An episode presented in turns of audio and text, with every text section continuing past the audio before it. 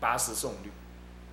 那么这个八十颂律在佛入灭之后一百年当中广为流传，口耳相传，没有意见。可是佛灭后一百一十年之后啊，开始因为人根的漏略、记忆的减退，跟长久的这种寄诵的那种错落，开始各个罗汉们对于这八十颂律的看法流传过程当中，他们就认为说跟他们的认知有所差异。结果就以这八十送律为根本啊，个人采集他认为认可的没有错误的，采集成结集成他们的一部。结果呢，谭摩德结集成一部，叫做四分律。那为什么叫四分呢？因为他把它任意的在蝙蝠啊看的差不多了，就把它分成一分，又看的差不多，再分成一分，分成四份。一部律把它分成四份，没什么道理。没有说按照章节来分，没有，他就看那个量，量差不多了就分成四份，大概就当时要背诵，所以为了方便背诵，把它分成四份来背，大概是这样，不过相当多，一份都相当多啊。那么呢，像一出分的话，就比丘、比丘尼律了啊。那么呢，呃，尼律好像没有结束，但是一进入尼律，相当大。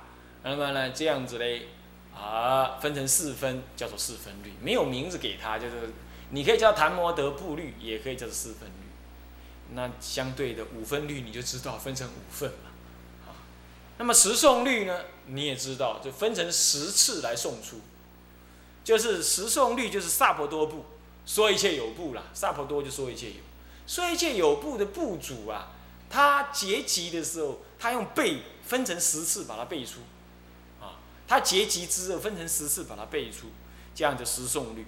那么这个四，第四就升旗律，升旗就是磨合升旗。所谓磨合升旗就大众，所谓大众就是人数比较多了。那谁是人数比较多呢？年轻的比丘，具有改革意识的比丘。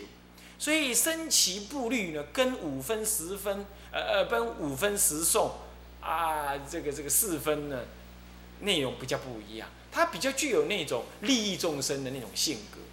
他对于戒律的这些看法，越来越有具有那种改，那种所谓的那种比较比较融通的那种特色，就是摩诃僧祇律是这样。在第五是加，这是是应该是加设一部了。那么呢，这个加设一部，因为没有传来律藏，他只传了解脱戒本经，也就是。以戒以以以这个比丘比丘尼戒的这个戒的内容为核心的这个戒本，啊戒本，你要知道戒本不是本来有，戒本是被结集出来的，又被结集出来的。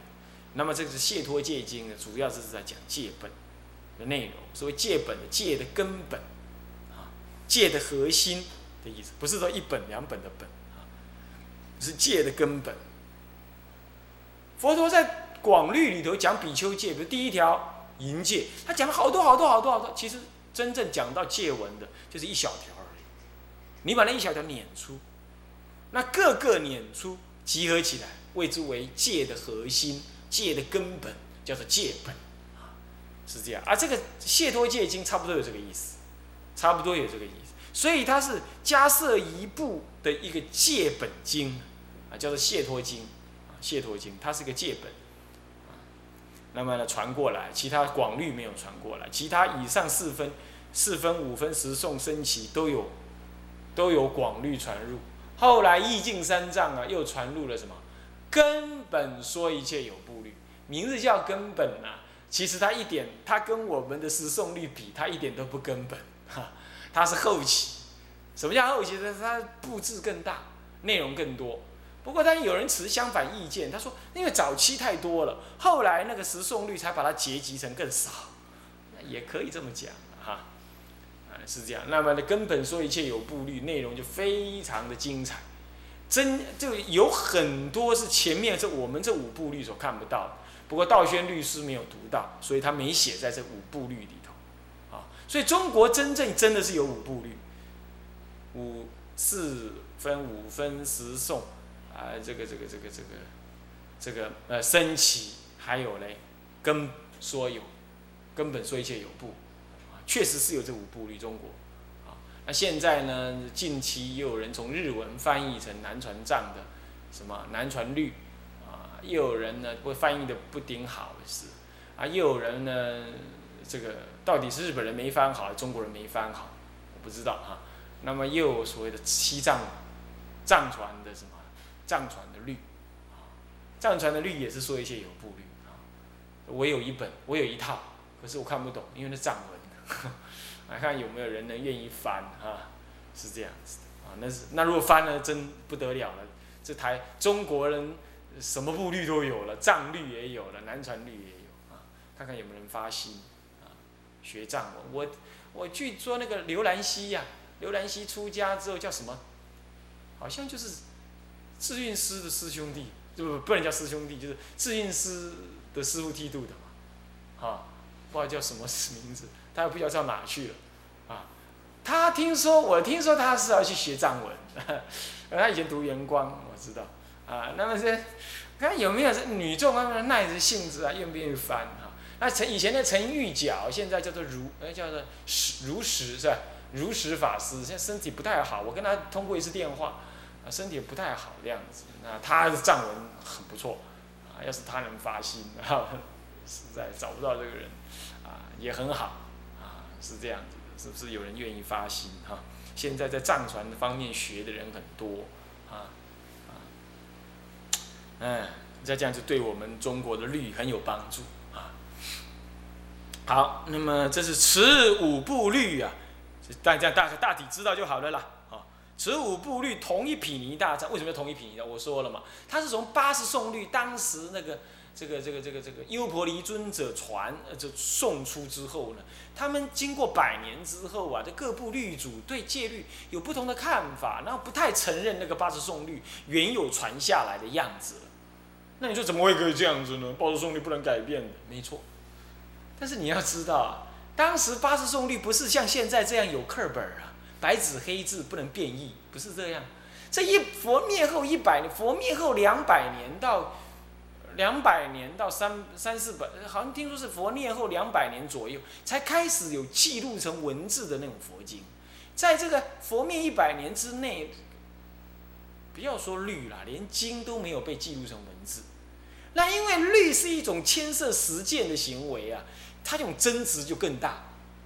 所以说五部律的律主呢，他们不认同一再在传颂当中的八十颂律是被正确记录。所以他就依着这个八十颂律的内容呢，他自己做，他认为是对的，所以他们都以为他们的是八十颂律的什么？改良版，或者叫做结集版，他们都认为那是，啊，结果各自各自有各自认为他们才是最正确，结果弄成好几部律，搞了实在是，明明佛陀讲的律只有一种，弄了现在好多种，所以你看看，不过佛陀有说。他说：“就像我的金拐杖，你佛陀有没有金拐杖？我不知道。他说他比喻说有个金拐杖，金拐杖断作五分，但是每一分每一节呢都是金子。那么换句话说，我的八十颂律呢，虽然将来会断成五五部律，乃至这个这个十八部、二十五部、一百多部，什么五百部律，会分成这么多部的那个那个那个出家人呢？”但是嘞，不爱解脱，听懂吗？换句话说，你一四分也能解脱，五分十诵乃至升旗跟说有都能解脱，所以不要害怕啊，会能解脱。那不是你这样想，那这样我就根据一部律就好喽，何必广学多部律？这有两个因素，我们不能完全这样。第一，道宣律师他学的也很广。他结集的南山三大部本身就不以单部律为什么呢？为啊为为满足。虽然他依四分为主，但是呢不以单部律呢为所限。那我们学南山，当然我们也不能以单部律为限。这是第一。第二呢，这个时代的不同，我们光依一部律。要来持守戒律啊，有时候自爱难行。你比如光拿金钱就好了啦。今天台湾别别的地方的比丘我不敢说，台湾的比丘，你说你不拿钱，这个不太容易哦，啊，不太容易哦。那么在这种情况，你如果只依四分五五分，那是没办法。那么要是说要依着这个说一切有部，根本说一切有部，一经三藏翻，那么他就有什么样，就可以说尽，啊，就可以说尽。这点是，我们在这个时代当中，我们实在没有可以变通的。那么我们当然可以在别部律上找一个科，可以让我们基本能够有借可守的这样子的一个一个一个借用的一个过程。不过当然，我这个说法也有人不满意。有人跟我说，啊，像这个大陆的戒权法师他就不认为这样。他说，我就是一四分嘛，南山也是一四分嘛，那四分不能开，我就不开嘛。那我说，那拿钱怎么办？那钱就是犯嘛。他也不说净，我就是犯嘛。那当然这个其实也可啦。哦，那么为什么呢？因为部派佛教确实是这么认知的。他不同意呢，这个四分五分蓝蓝的合在一块儿，我这部律没有的开，没有的作词，你就不能作词，就是不准。他就是这样。呃，到现在藏人还是这个看法啊。我在这个开会的时候，我听他们讲，他们还是这个看法。他们依着，他们一直以他们藏传的律而感到很自傲，说他们没有改变。那我们也没有改变啊，只是说我们持手上，我们懂得将别部律也拿来用，但他们认为，哎，这这个很难理解，这是你们祖师的做法。我们传承就是这样，就这部律就是这部律，他们重在传承啊。那么我们重在于说得佛的心意。都是佛的律，都不爱解脱，那我为什么不广用呢？啊，更何况原教以原教的立场来看，五部律无一法不圆，对不对？所以这是这南山律师这个看法呀，是破天荒的。这个这个佛陀的弟子当中，持律为第一的。这个当时天人讲说，在当时唐朝以来啊，这个道宣律师为第一，那么也广受赞叹。虽然我们没有看到佛菩萨赞叹他了，但是天人是这么讲。那么这样讲，可能是不是天人佛菩萨借着天人的口来证明他的正确？我们不敢说。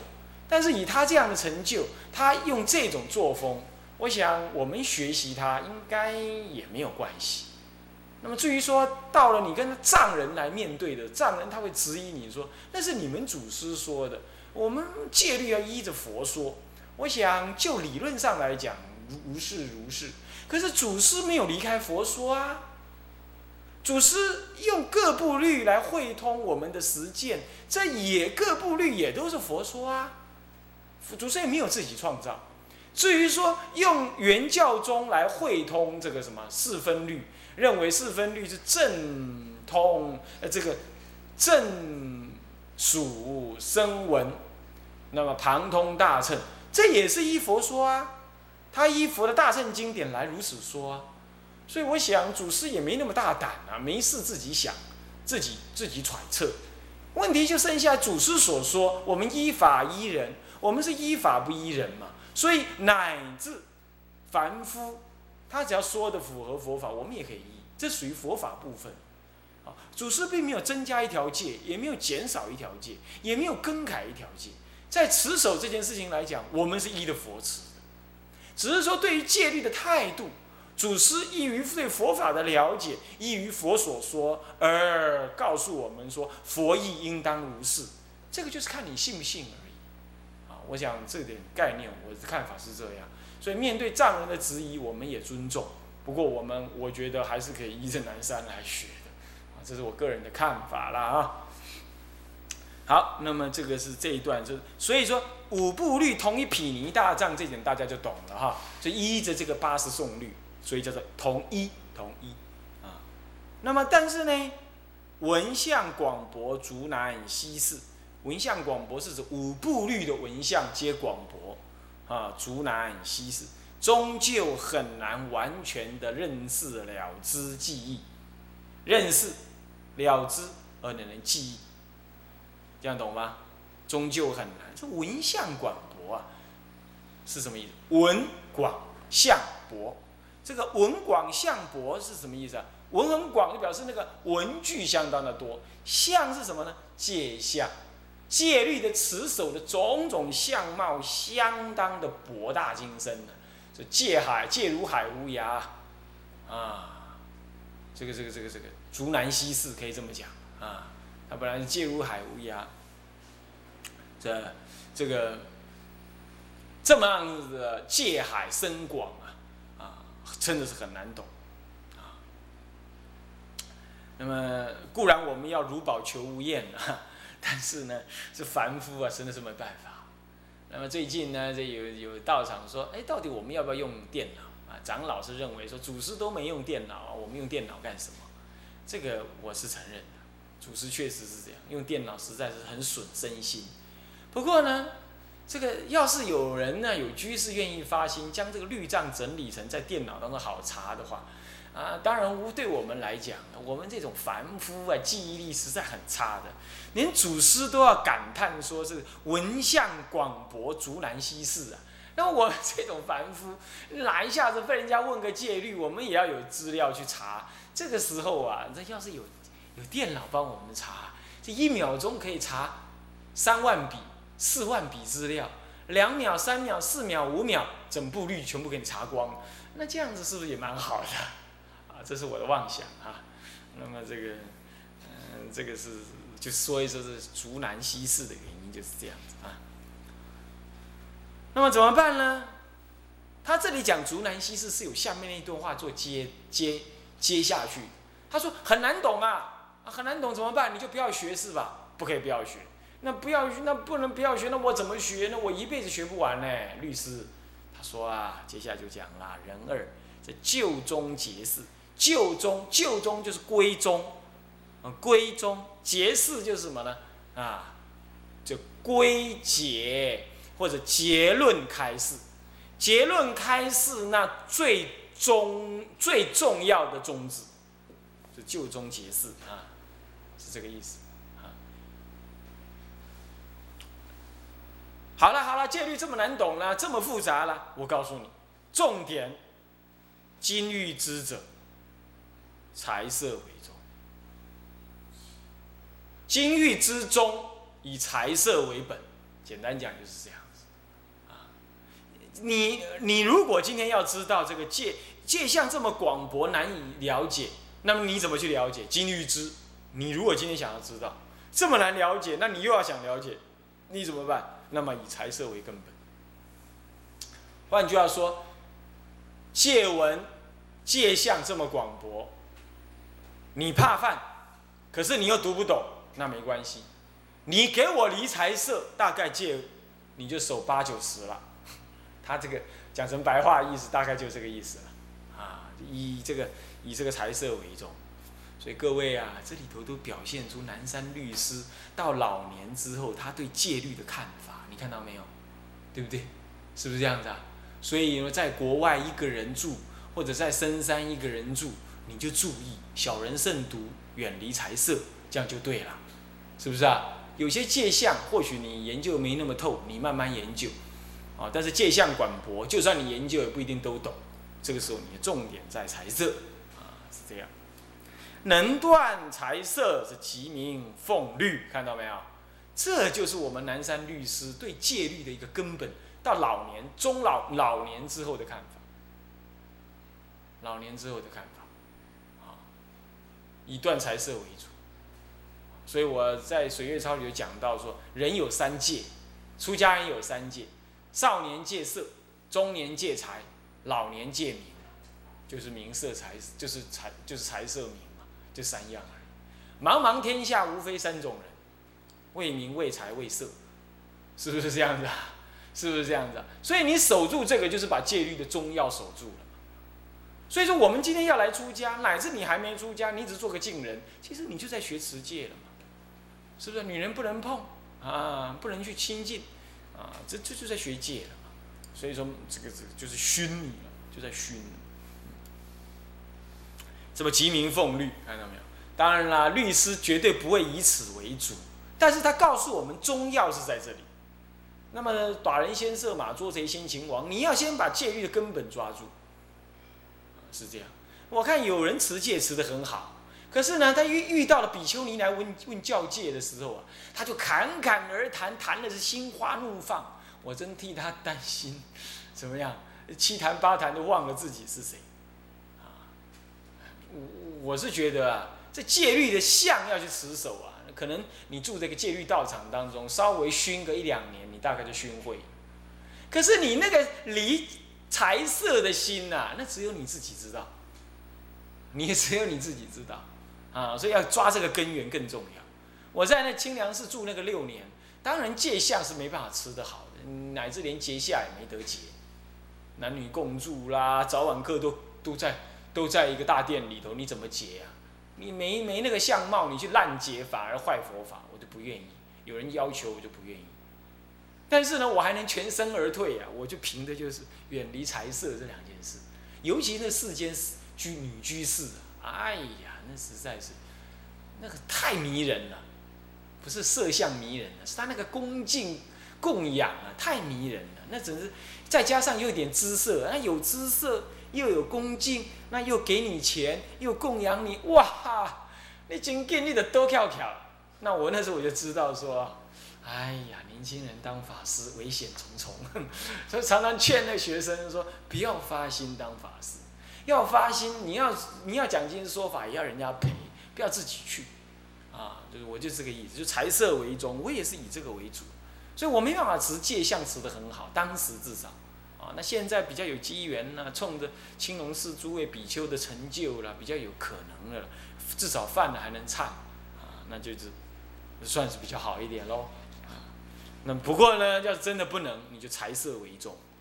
那么女人来讲，就是远离同性恋，远离爱恋你的男众师傅，爱恋你那个。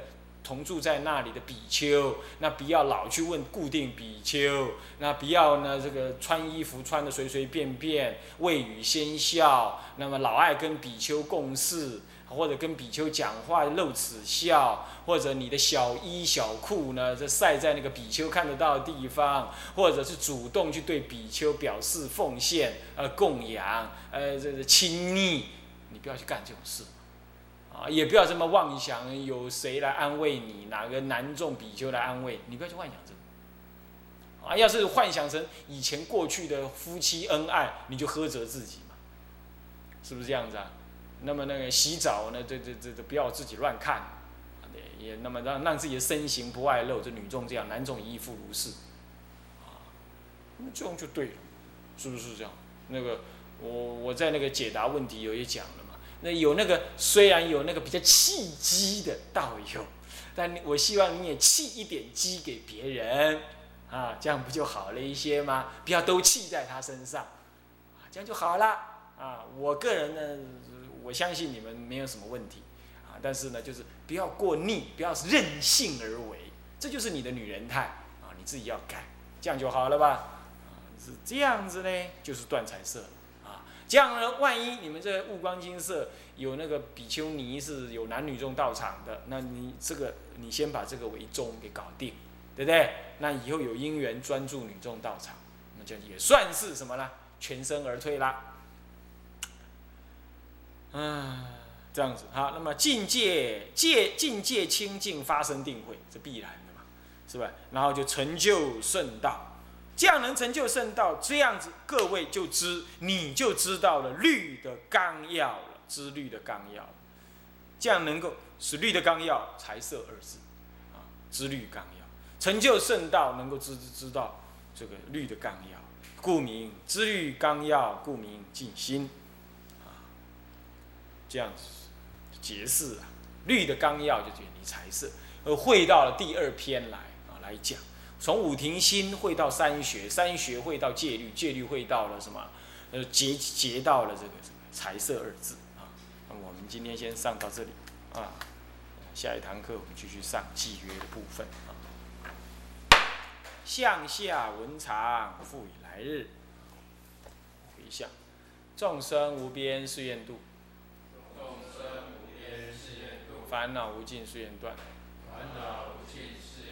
法门无量誓愿学，法门无量誓愿学，佛道无上誓愿成，佛道无上誓愿成，是归依佛，是归依佛，当愿众生，当愿众生。理解大道，理解大发道，无上心，发无上自心，归依法，自归法，当愿众生。当愿众生。深入经藏，深入经智，慧如海，智慧如归依身，自归身，当愿众生当愿众生同理大众，同理大众一，切无碍，一切无碍，愿以此功德，愿以此功德，庄严佛净土，庄严佛净土，上报四重恩，上报四重恩，下济三途苦。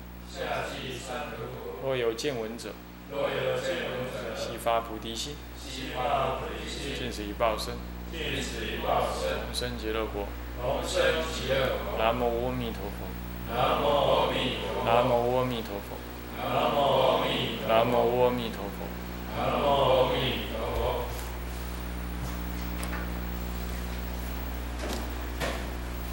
好，呃，自由下课。